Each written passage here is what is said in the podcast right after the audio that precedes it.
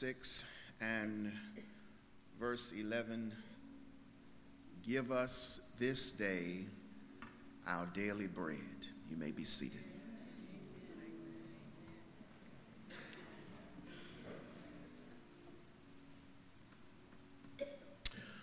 Lord, give me one more day. That's what I want to talk about for the next few moments. Lord, Give me one more day. Matthew 6, verse 11, may not carry as much weight unto us in terms of its pragmatism and reality as it would have to the first century Christians. We are a part of an age that is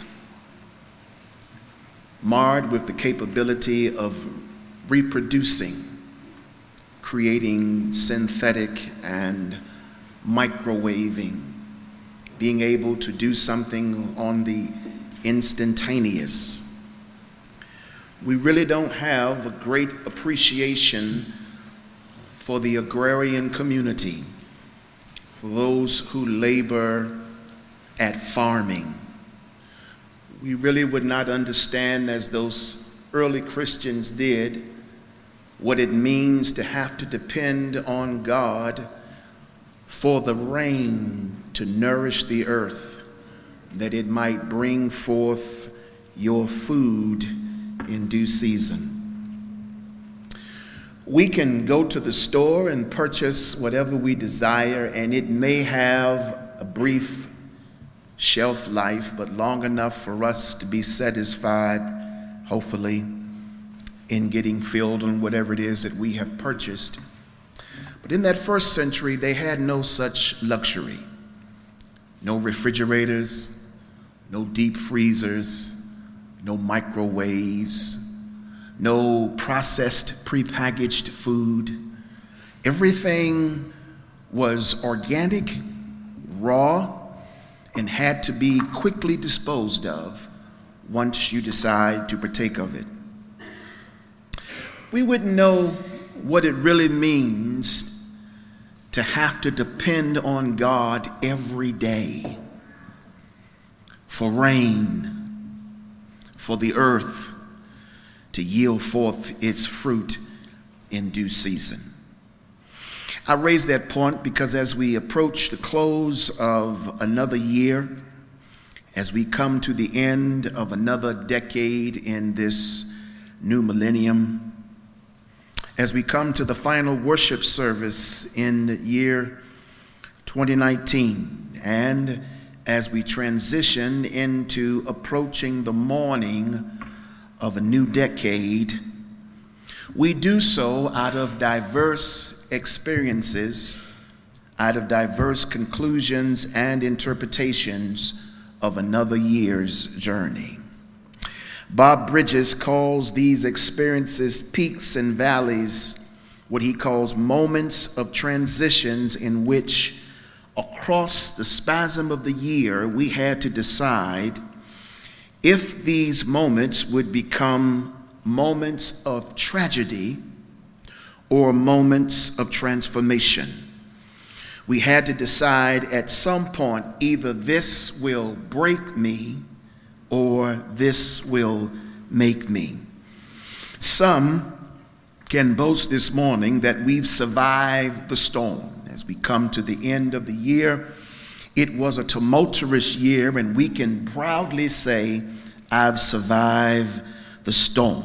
Others may say, I can't survive because as of right now, I'm still in the midst of the storm. Then there are others we may need to just give a warning. You don't know it, but you are on your way to a storm. Either condition, know for certain, you can survive it and you can win within it. You just need to believe that that moment, although it's tragic, it's up to you to turn it into a moment of transformation. You have to, as Bridges says, transition that moment from darkness to light. Now, I, know the moment might suggest otherwise, but do yourself the favor and get down in your soul the value and the worth of the Word of God, and particularly what Psalm 30, beginning in verse 1, has to say to you right now in the midst of where you are. And I thought I'd read it for you out of Eugene Peterson's Message Bible because the vernacular creates a shouting spirit in me as you identify with this language. Listen to what David says in Psalm 30, verse 1 Lord, I give you all the credit. And I, I, just thought right there, just for you to rewind in your mind, just for a moment, you might want to think about from whom all blessings have flowed through the course of 2019. Oh, there ought to be a better praise right there. I mean, you really need to think about who actually has brought you safe thus far. And David says, God, I give you all the credit. Listen to this that you have got me out of that mess. Now, I don't know what mess that you might have been in, and I don't know what mess that you may find yourself in, but let's just think for a moment if it had not been for the gracious hand of God on your side, that led you through the mess and now has gotten you out of the mess. David says, I thank you, God, for you have gotten me out of the mess and you didn't let my enemies gloat about where I was. Could have left you there, but he didn't. Could have allowed you to drown, but he didn't. Could have allowed you to go under, but he didn't.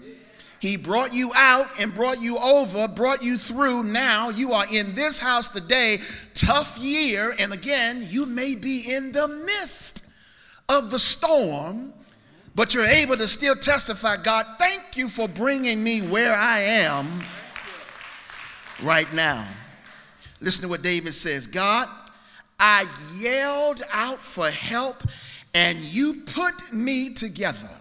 See, just think for a moment how you were in the midst of where you were, falling to pieces, coming apart, and yet your cry out to God reached out through various venues to help put your life back together. And David says, You put me back together. And here's one. This ought to be a shot. You pulled me out of the grave. See, you can't resonate with that until you have been close to death, until you have been close to a point where they said you would not make it, where you felt like you weren't going to make it. You were there. You were almost looking death right in his face, and God pulled you out from a space that desired to take you from where you were. And David says, You pulled me out and you gave me another chance at life. Man, that's shouting news right there. Y'all should be, y'all should be praising God because every day is another chance at life. You gave me another chance at life, says David, when I was down and out. Maybe that's some of our issue is we've probably never been down and out, so we don't know what this psalm is really resonating in the heart of David. But there's somebody in this room who's walked through these shoes with David, and you know exactly what David means. And so David transitions after reflecting on his own life and says, All the saints, sing your hearts out to God. In other words, let your praise be known no matter who's looking, no matter what the observation may be, no matter what they say. Open your mouth and bless the Lord in the moment in which you have time to praise God. He says, Give God praise, thank Him to His face. And then he said, God gets angry once in a while, but across a lifetime, God's only got love for you. He shifts from a praise mode to a parental mode. And you know how parents are. At sometimes they can become angry and their discipline can be quite strenuous. But in its longevity, there's nothing but love that's being poured out. And then that famous verse, verse 5, Eugene Peterson translated this way The nights of crying your eyes out are going to give way to days of laughter. We understand that verse to say, Weeping may endure for a night, but joy is coming in the morning. That, that, that's all Eugene Peterson saying. You might be crying out now. Your eyes and your nights may be full of tears but if you hang out, it's going to transition into laughter. Why, why this text, Pastor? Why are we wrestling with this word of Psalm 30? Well, because I know that the devil desires to exploit us. He wants to exploit you, which really leads to destruction. But God, in return, wants to expand you, to grow you, to multiply you, regardless of how you feel right now.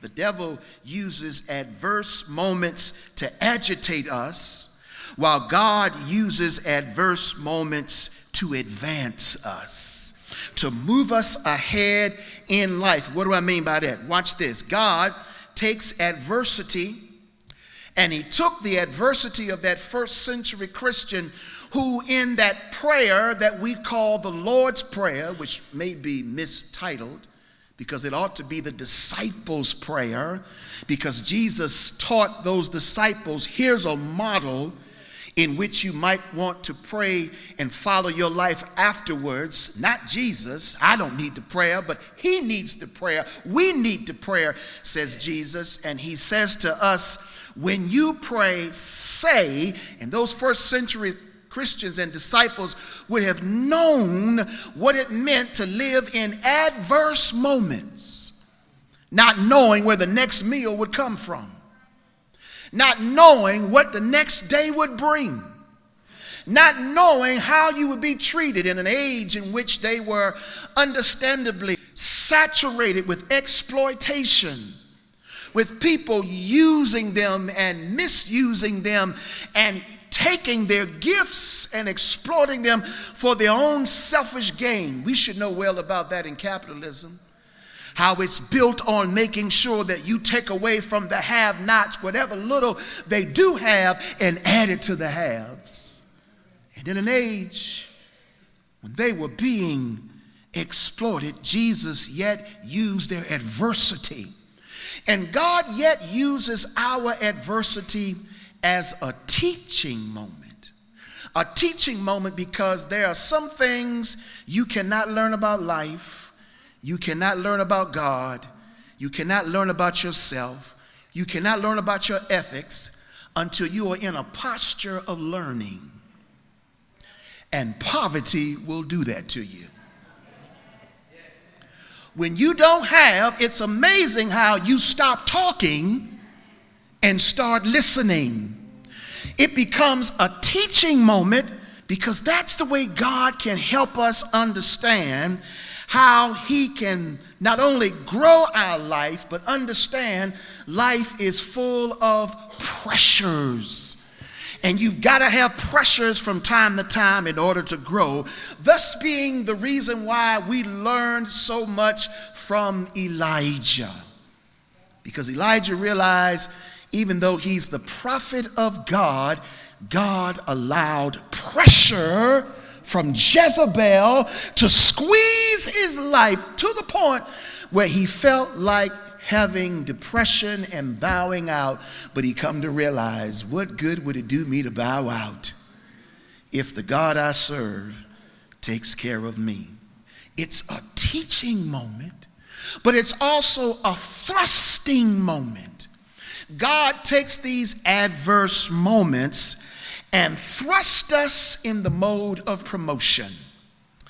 Ask the three Hebrew boys, and they'll tell you they never would have advanced in their journey had it not been for the furnace. Because in the furnace, they found out that they had to not only trust in themselves that they would survive, but they trusted in the God of their salvation who brought them out of the mess that they didn't even create. And yet, God was in the midst of that mess, so much so that the king says, When I looked in, why did I not know that I threw three in there? Why do I see four?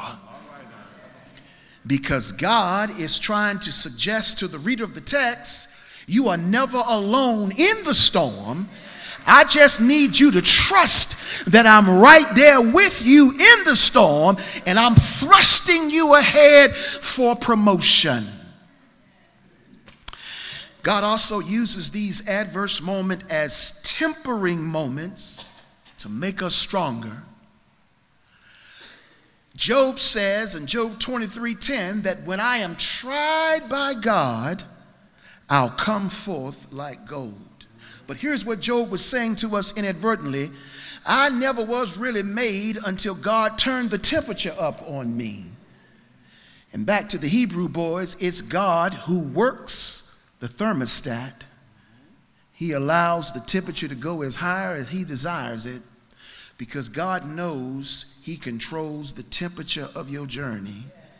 And he's going to make sure that in the shaping of you, he knows just how much heat you need to move you to where you need to be. It's a triumphing moment that God used for our adversity. He is teaching us by way of adversity that the victory is already won Isaiah 54 17, he's helping us recognize no weapon created, formed by the enemy can prosper. Now, he didn't say he wouldn't bring it out against you. He didn't say you wouldn't have a hard time. He didn't say he wouldn't attack you. He just said, No weapon formed against you will prosper. Let me read the text because y'all ain't believing me. Every tongue that accuses you in judgment, you got to read that closely, you will condemn. You, you, you don't get that, do you? Let me, let me read again for you. I, I, I guess y'all, y'all don't read y'all Bible. That's y'all problem. Need to read your Bible. No weapon that is formed against you will prosper. Every tongue that accuses you in judgment, you will condemn. This is the heritage of the servants of the Lord. And they Vindic- and their vindication, says God, is from me.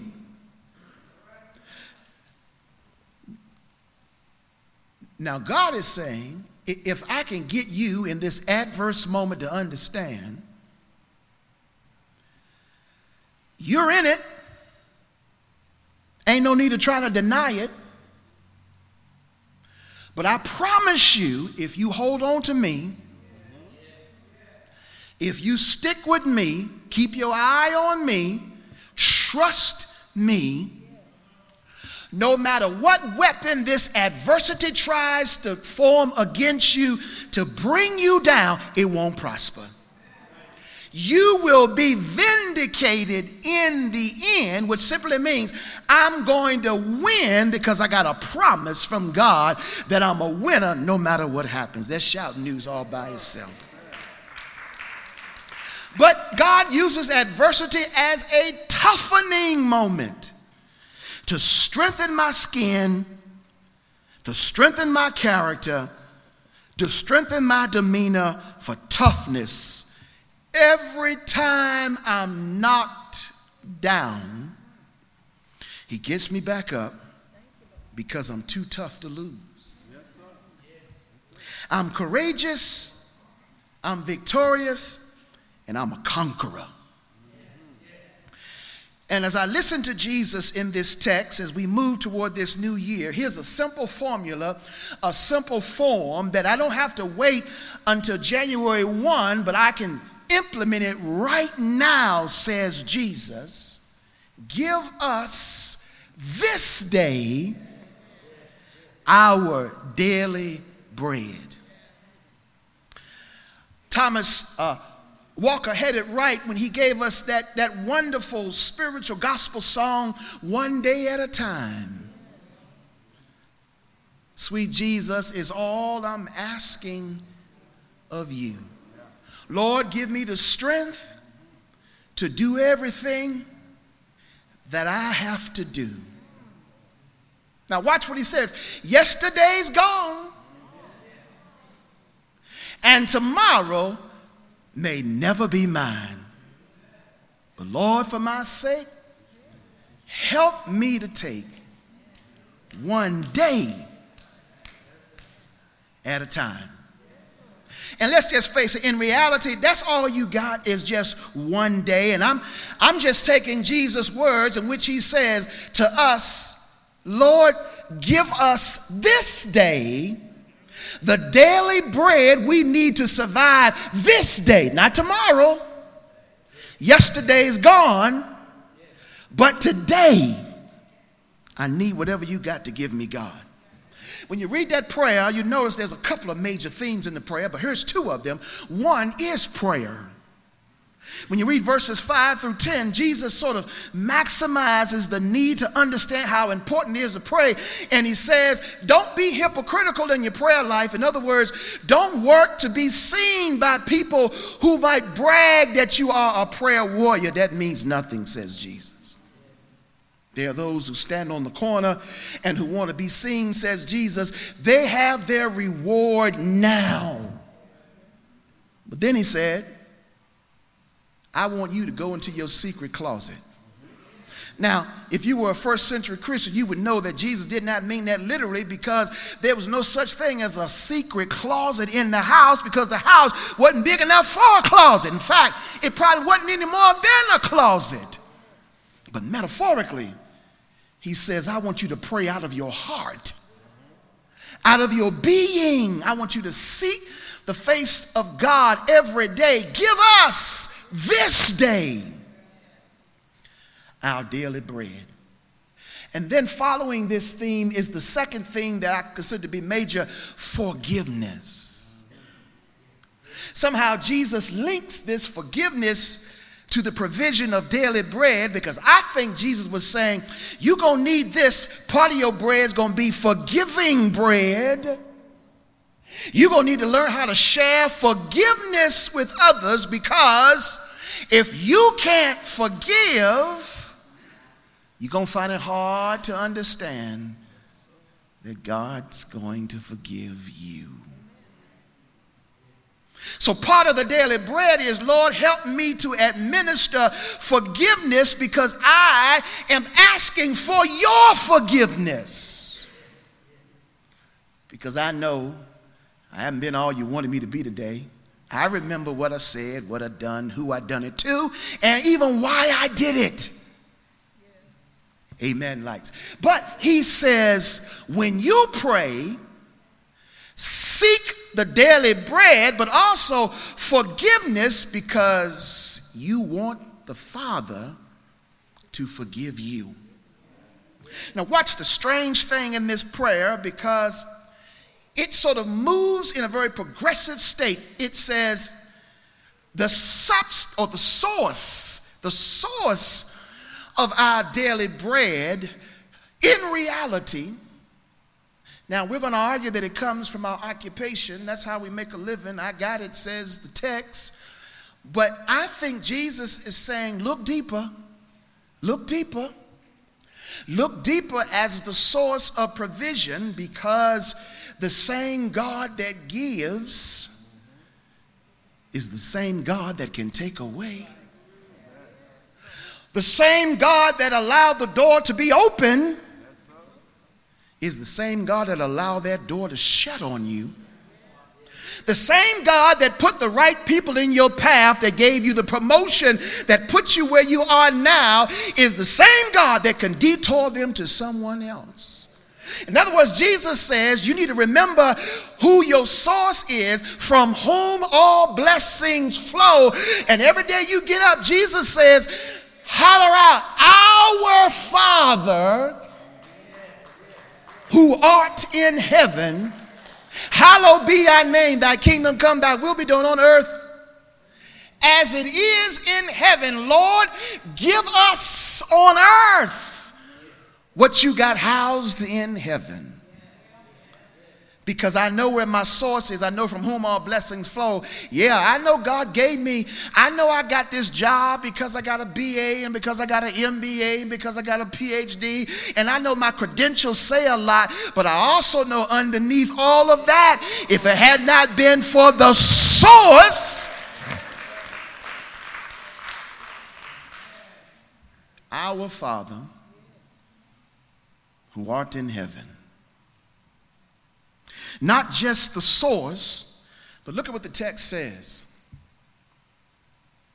There are those who understand gratitude that we call seekers. They're going to seek God because look what the text says give us. Look at it closely.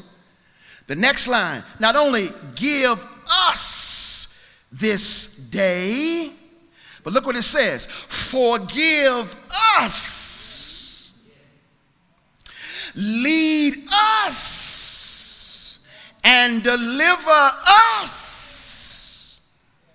In other words, the seekers in the text recognize that if it hadn't been for God's graciousness, that not only gives me the bread, but also forgive me when I'm wrong, but also leads me Good God Almighty, guide me along the way. Lord, if you lead,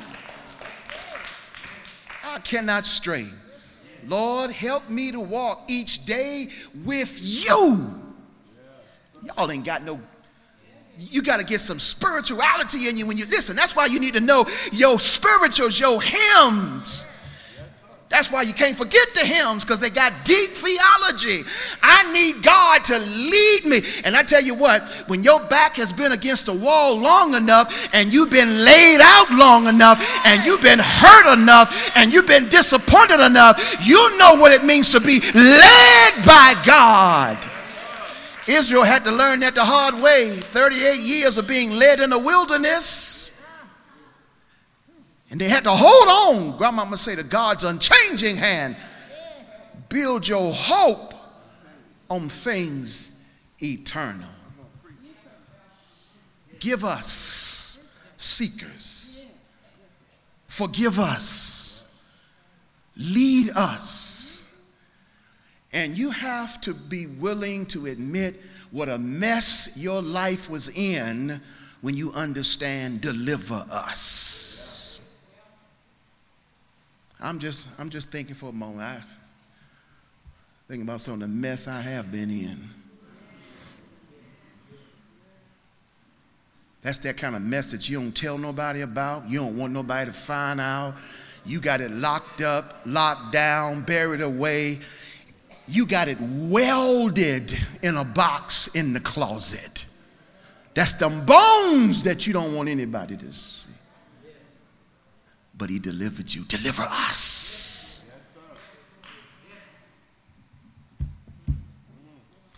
Watch this. There's the source, our Father. There is the seeker, deliver us. Then there's the substance, daily bread. I not only need daily bread of forgiveness, but watch this, I need daily bread of patience of peace, of understanding, of faith, of trust, of endurance, of perseverance. You can't look at me like you spiritually high right now. I know, I know some of you, you you're in the dungeon, you're in the darkness, you're in the depths of tribulation, and you better be crying out, Lord, deliver me. But I need your provision, God, in this dark moment to keep me pushing on. That's what he means by daily substance. But then there's a schedule every day. No, every day. I need it every day. Lord, give me another day. I need your help every day. We run this temptation of when we see that life is shifting and it runs in a good space for us, we forget about who made that possible. We forget that God didn't just give it for that one day, but there's a provision of it every day. Even if I have to wake up to a disaster, there's a reason why I'm able to wake up. Even if I have to wake up to another dark moment in which I'm looking for light, there's a reason why I'm alive to search for light one more time. It's called purpose. It's purpose that God has something that He's working out in me. And it just behooves me to sort of grasp the idea that instead of being a loser or counting myself out in this race, I'm going to go ahead and grasp for the victory and I'm going to believe that I'm coming out at some point in time. The weeping might be in the night right now, but I got to believe that joy is on its way. It's got my name written all over it in the morning. In the meantime, I need God's provision of bread every day.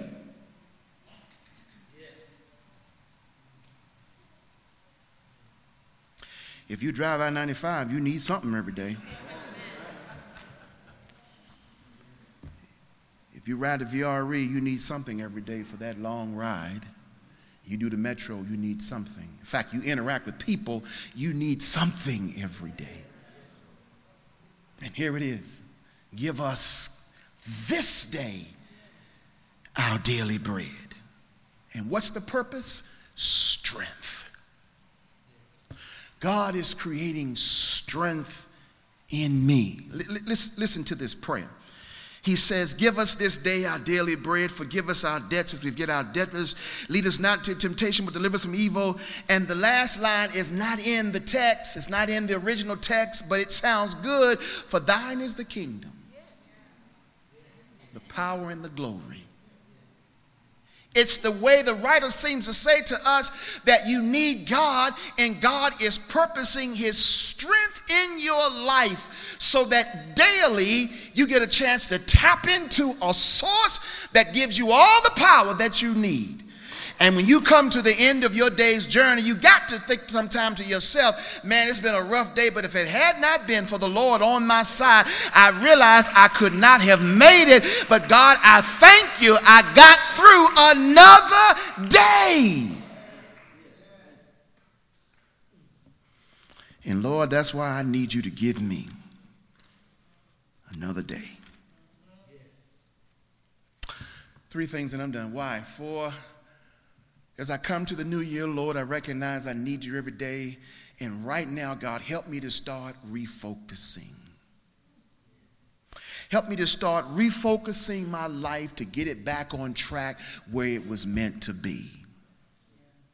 See, 360 plus days a year, uh, we've gone through the whole year and and we've, we've, we've, we've been up and down. We've gotten off track, and, and we've, we've decided that because it's so bad, I, ain't, I didn't come to church this Sunday, didn't go next Sunday, didn't go next month, didn't go next. We're all off track. And Jesus is saying, when you get this daily bread, one of the reasons why I gave it to you, so you can refocus your life back on track. Let me give you a little piece of advice. You, you, may not see it now, but you listen to me closely. You need church. I don't care what's going on in your church. L- listen to me. I don't care what's going on in your church. As long as the word of God is being preached, you need church. You need the word. Don't, don't tell me anything about I can get I can get that on the internet on TV. No, you can't. You can't get on TV what you get live.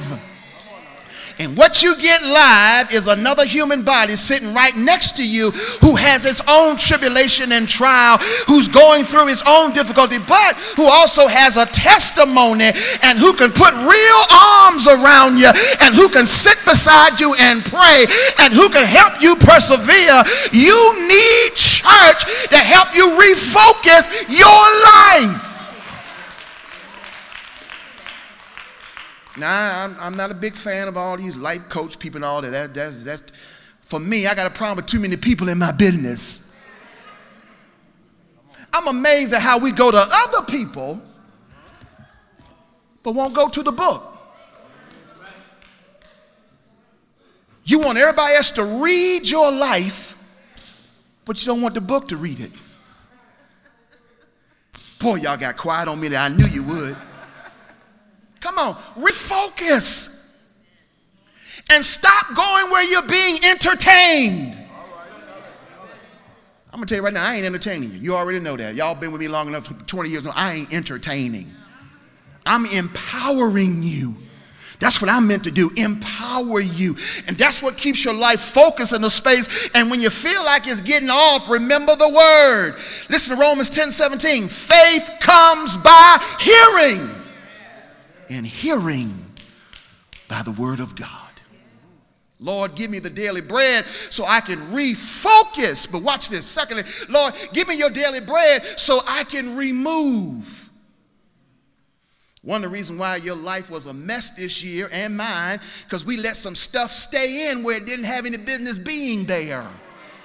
We let some people hang out with us we permitted some stuff that we knew that God had delivered us from to come back in. And you need to remove. Listen to Hebrews, uh, Hebrews 12 and 1. Let us lay aside every weight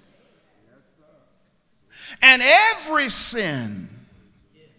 Now, that, that's a word we don't like to talk about much in church because in modern church, there's no such thing as sin, it's just a misappropriation of behavior.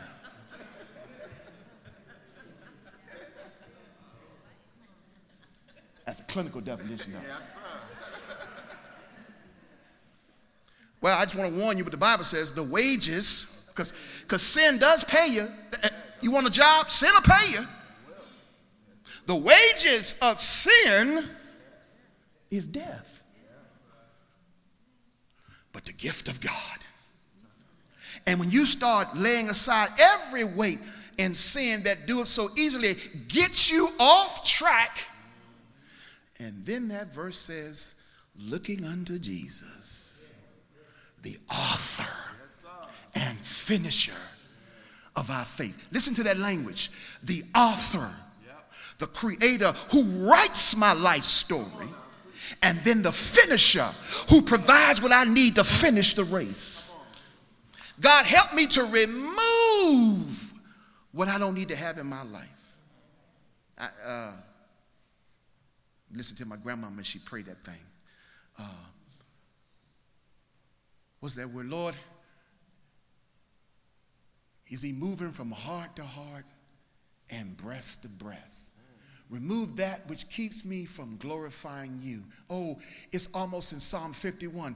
Uh, David says, Lord, my sin is ever before me. Creating me a clean heart, renewing me the right spirit before I get to 2020, God, help me to remove some stuff. And help me to remove some people. Oh, let me see if I can do I got children here. I can't tell you what I really want to tell you. some people you just, you know, there's a there's a good way, a righteous way to write people out. That might not be the right word, but anyway, that's what I got. Here it is. Um, uh, sometimes you, you just have to inform people, you know, right now, you in my space is not working. Uh, friendship is supposed to be about help And right now, you're a hindrance. Um, this is for single folk, and I guess married people too. Uh, you, you hooked up in these relationships with this guy or this lady who eye observation was candy, looked good, delicious. Personality wise, hmm. And remember, if you hang around it long enough, it just seems to rub off on you, contagious. In other words, you got to remove that stuff. Sometimes people are like mold. And you know, mold don't immediately often has its effect. It's longevity, long term. And some people. Lord, give us this day the daily bread, wisdom. There's a third thing. Lord, give me this day the daily bread to reshift. One reason why we struggled again is because we had the wrong priority. Priorities were wrong. What do you mean by that, Pastor? Well, I think there's some real gut wrenching truth in Matthew 6 and 33, I think it is. Seek ye first the kingdom of God and his righteousness, and all of these other things shall be added unto you. There is something that Jesus, I think, is saying about making God the priority. What does that mean to pastor? Because, you know, the real world is I got to go to work every day, yada, yada, yada. I, I got that. But does your day begin with your king? Does it begin with familiar language? Our Father, give me this day. Because I need to reshift some things in my life, God, where I come now to realize that Sunday is not always my time to have a good time. I'm going old school in you now, at least not until I go to church. Come on now, y'all know you going to church first, then go out and sin. But first you go to church. Come on, come on now. Let's let's let's just keep it real. Come on, come on. Y'all know I, I, you know I'm telling the truth. You going to church first? Why? Because if I go to church before I sin, my consciousness arises. Come on now. See you, y'all trying to play with me. You know, listen to me. Listen, I wasn't born. Listen, I wasn't born last night. I was born at night, but not last night. I know this game. I'm only 58 in numbers, but trust me, probably more like 78 in experience. Oh, I've done a lot of stuff. I mean, I, I, ain't no fool. Part of that is going to church on Sunday so I can get my happiness on but then realizing when I'm getting ready to do what I know I ain't got no business doing, something happens in my mind. Something reminds me, you sure you want to do that? Because what God is trying to say is, I need for you to put yourself back in the right priorities. And remember, I'm number one. And I don't always do that. And neither do you. Try to look at me. Y'all know I, you can't look at me like that, man. I know this deal. Yeah. Reshift me, God. Give us this day because if I get caught up in some of the day's activity of the world, Lord, I'll lose the priority of having you first. All right, I see that. Hurry up, Pastor. I got it on your face. So here's my last point. Lord, give us this day our daily bread to rediscover. What do you want to rediscover, Pastor? My passion for life. My passion for life. And I'm here to tell you when I find out and rediscover my passion for God, then I discover my passion for life. When John gives this word to the seven churches of Asia Minor, there, there's something that's always stuck in my mind when he spoke to the church at Ephesus. I want you to listen to this. It, it, it's a crazy thing, and, and yet I, I, think it says a lot to us. Let me see if I can find the text. Here it is, right here. L- listen to what he says. I know your deeds and your toil and your perseverance, and that you cannot endure evil men, and you put to the test those who call themselves apostles, and they are not, and you found them to be false. And you have perseverance and have endured for my name's sake, and have not grown weary. Listen to this. Yet, yet I got one thing against you. Translation, you don't love me like you used to.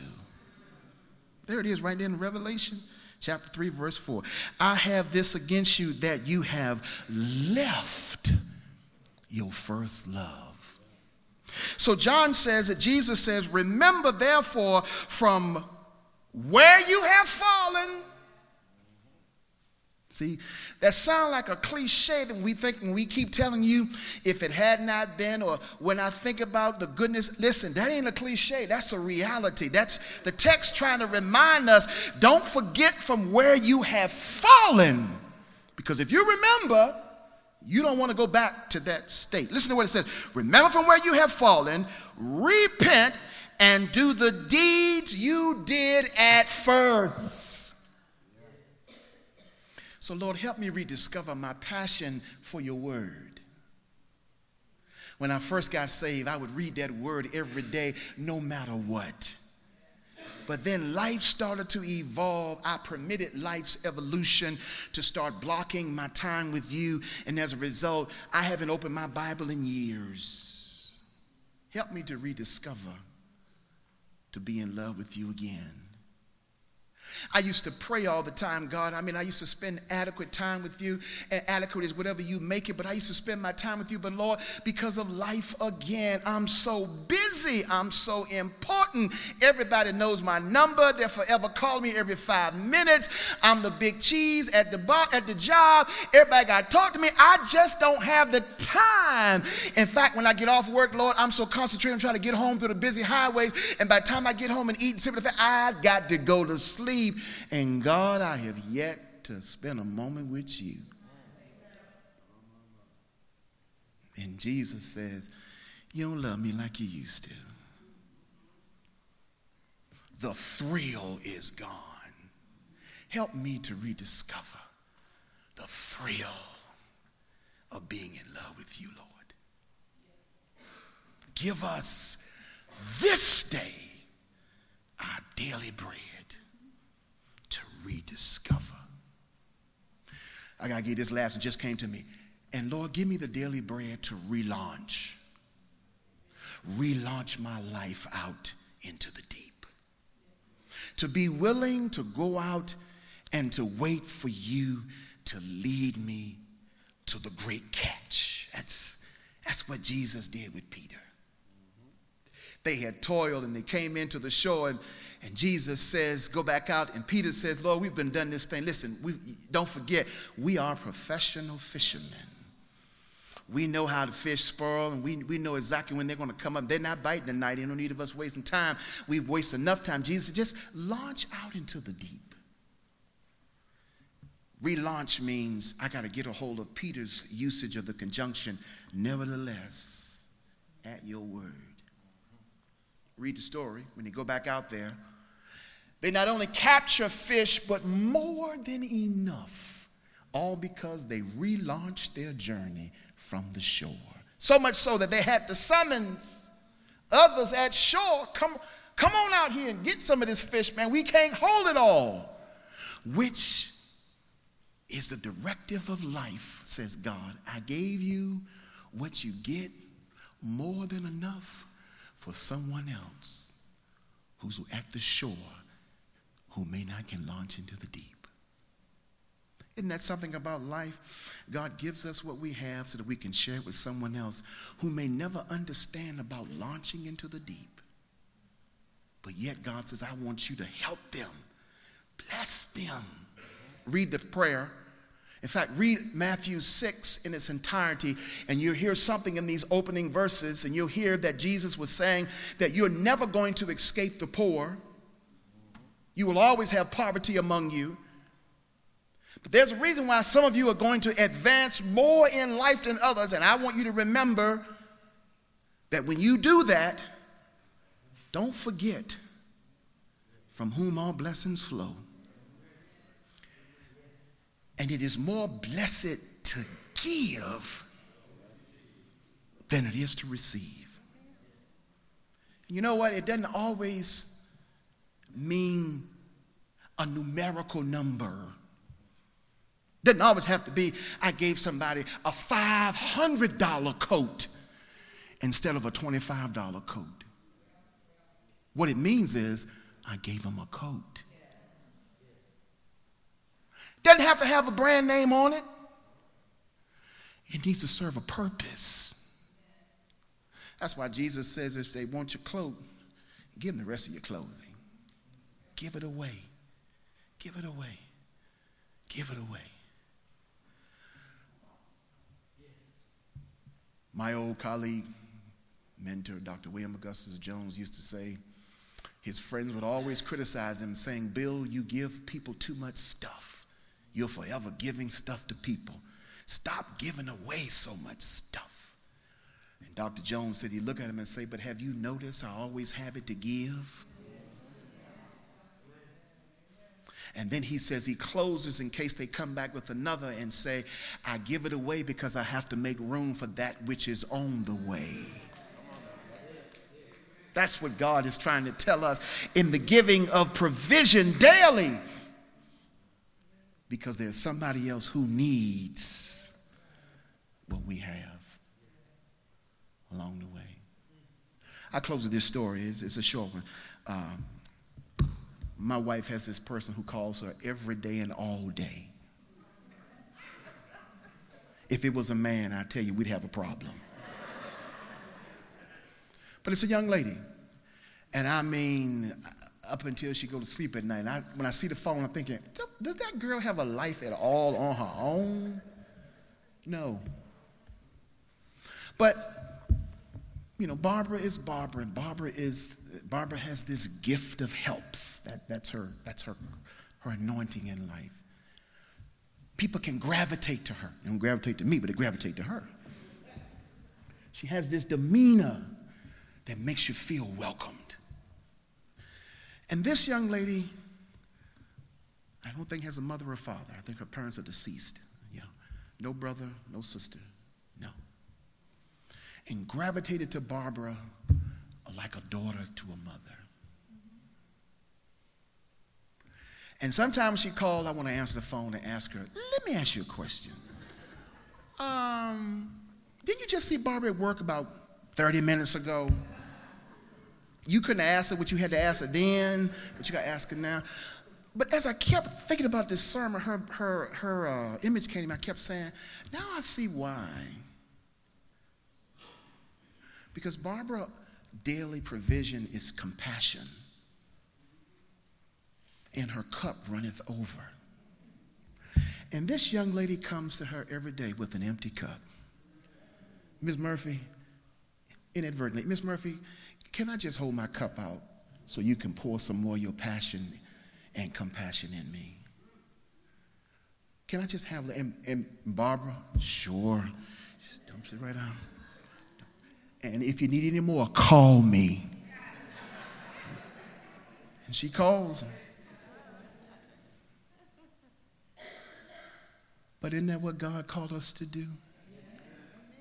Do unto others as you would have others do unto you.